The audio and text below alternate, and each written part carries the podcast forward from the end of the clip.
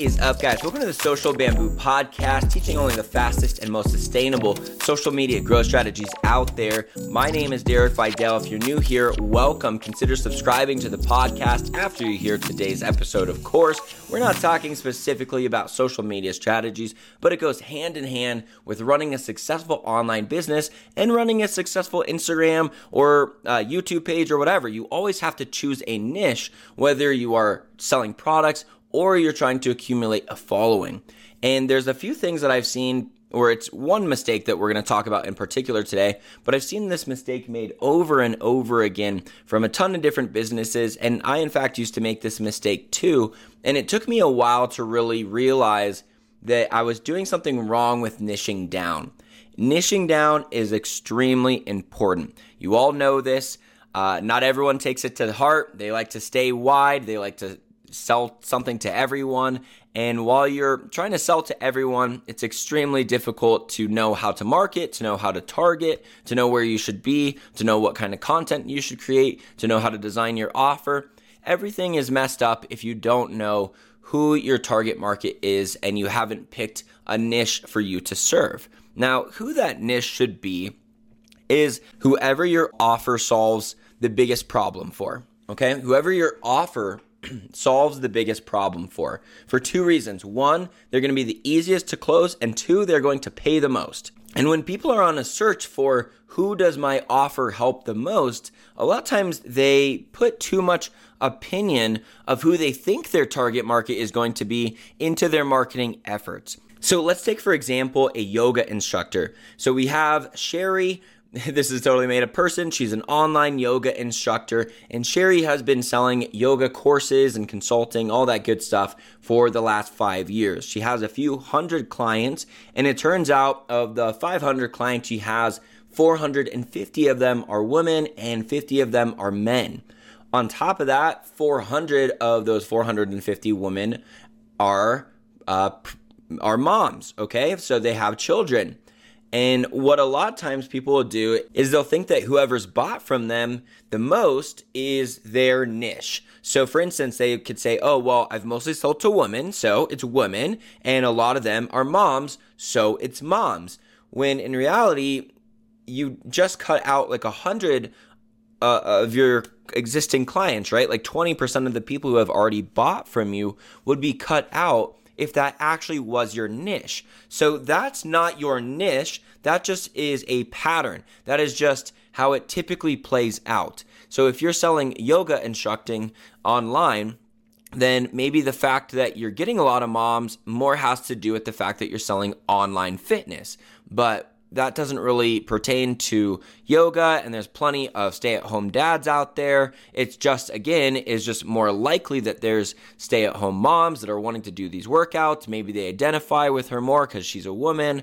But in reality there's nothing about the offer that they're selling that solves a bigger problem for a mom or for a male. And that's what you always should go back to.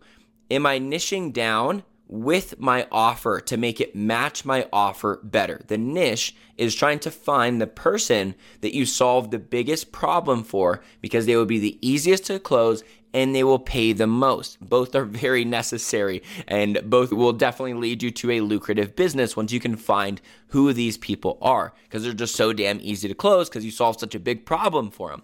Now, in this case, though, like I said, if you've got a male that stays at home, he loves yoga, loves doing at-home workouts, has the uh, you know a little bit of free time in the evening to give to it, and your program would be perfect for him.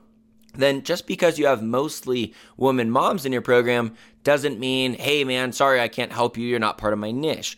Now, where this does come into play is if you're running Facebook ads, you might find that when I run ads to men and run them to women, the conversion rate is a lot higher with women. So you might turn off ads to men in that case. So it might affect your targeting, but it doesn't affect how your niche is displayed on your website. You wouldn't change your website to I only help moms, I only help these certain people, you wouldn't put that in your marketing. You would just maybe do it in your targeting because you can see certain demographics that are more likely to play out for you and just so you can get your advertising as profitable as possible and there's, you know, plenty of clients for you to to market to whether you choose to do only men or women in this case, then that's where it might be a good idea for the sake of your marketing, but it's not a good idea for the sake of your niche, like the niche that you present to uh, to your customers and how you brand yourself.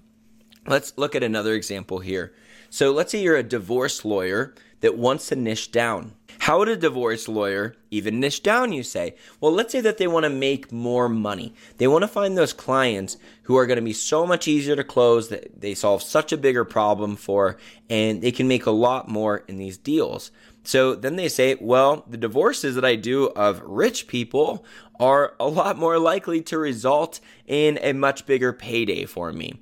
And when a CEO of a certain company hires me to help me with their divorce, and the wife is wanting half of everything, and they have millions and millions of dollars, then me protecting half of their assets is going to be so much more worth it to uh, you know me protecting half of a dude's assets that only has like fifty thousand dollars net worth to his name. So for that reason, they could say, well, even though I can still help someone that makes a 100k a year with their divorce and I can still help someone that makes a million a year from their divorce the same I can solve the same problem for them the problem is so much bigger to this other guy and I can make so much more money off of it that I can then make that my niche and a lot of people don't do that, right? They don't do that kind of niching. They're like, yeah, but I could sell to the poor people too. And it's like, yeah, but if you want to, you want to niche around the offer that you want to sell, okay? You are niching around the offer that you want to sell nothing else. All right. So you don't want to niche down based off of patterns or who you think they are or who you want them to be or you think people that would identify with you more. Those might come into play with your targeting, but it's not your niche. All right. Because if someone stumbles across your website that you could definitely help, you don't want your website to disqualify them. Now, if uh, you are this person that's trying to be a divorce lawyer that caters to CEOs and other board members of companies, then yeah, you would put that in your niche. That would probably be on your website. You wouldn't even be taking inquiries from people outside of that, even. You would just niche down to I help the high level executives and companies get a smooth divorce so they can keep half their more than half their assets hopefully I, I don't know exactly how it works but you guys get what i'm saying here you are niching around who you solve a bigger problem for. So it works on both ends where I'm seeing people niche down unnecessarily.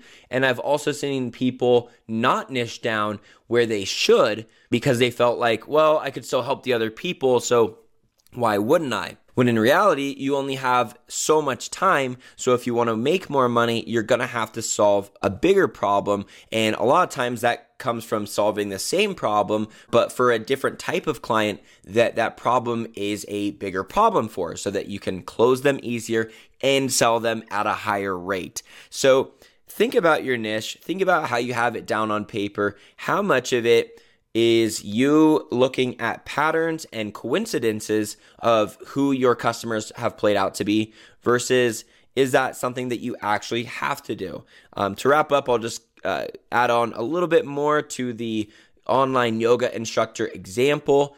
Maybe you're doing a yoga class that's for postpartum women, right? So, women who just got out of pregnancy and you're doing specific yoga for them then obviously the the woman, the, the parents, the moms, even more so moms of newborns would now be your target market. So that would be more how women and moms would be part of your targeting rather than if you're just trying to sell general yoga information, then a dude that is diehard yoga and loves at home workouts is probably just as likely to buy it as a woman um, that fits the other rest of that criteria. So go back through, make sure your niche is chosen based off of how it pertains to who your offer solves the biggest problem for. That is what I will leave you guys with today. Let me know on Instagram if you liked this episode and be sure to subscribe to the podcast if you haven't yet. I will see you next Monday.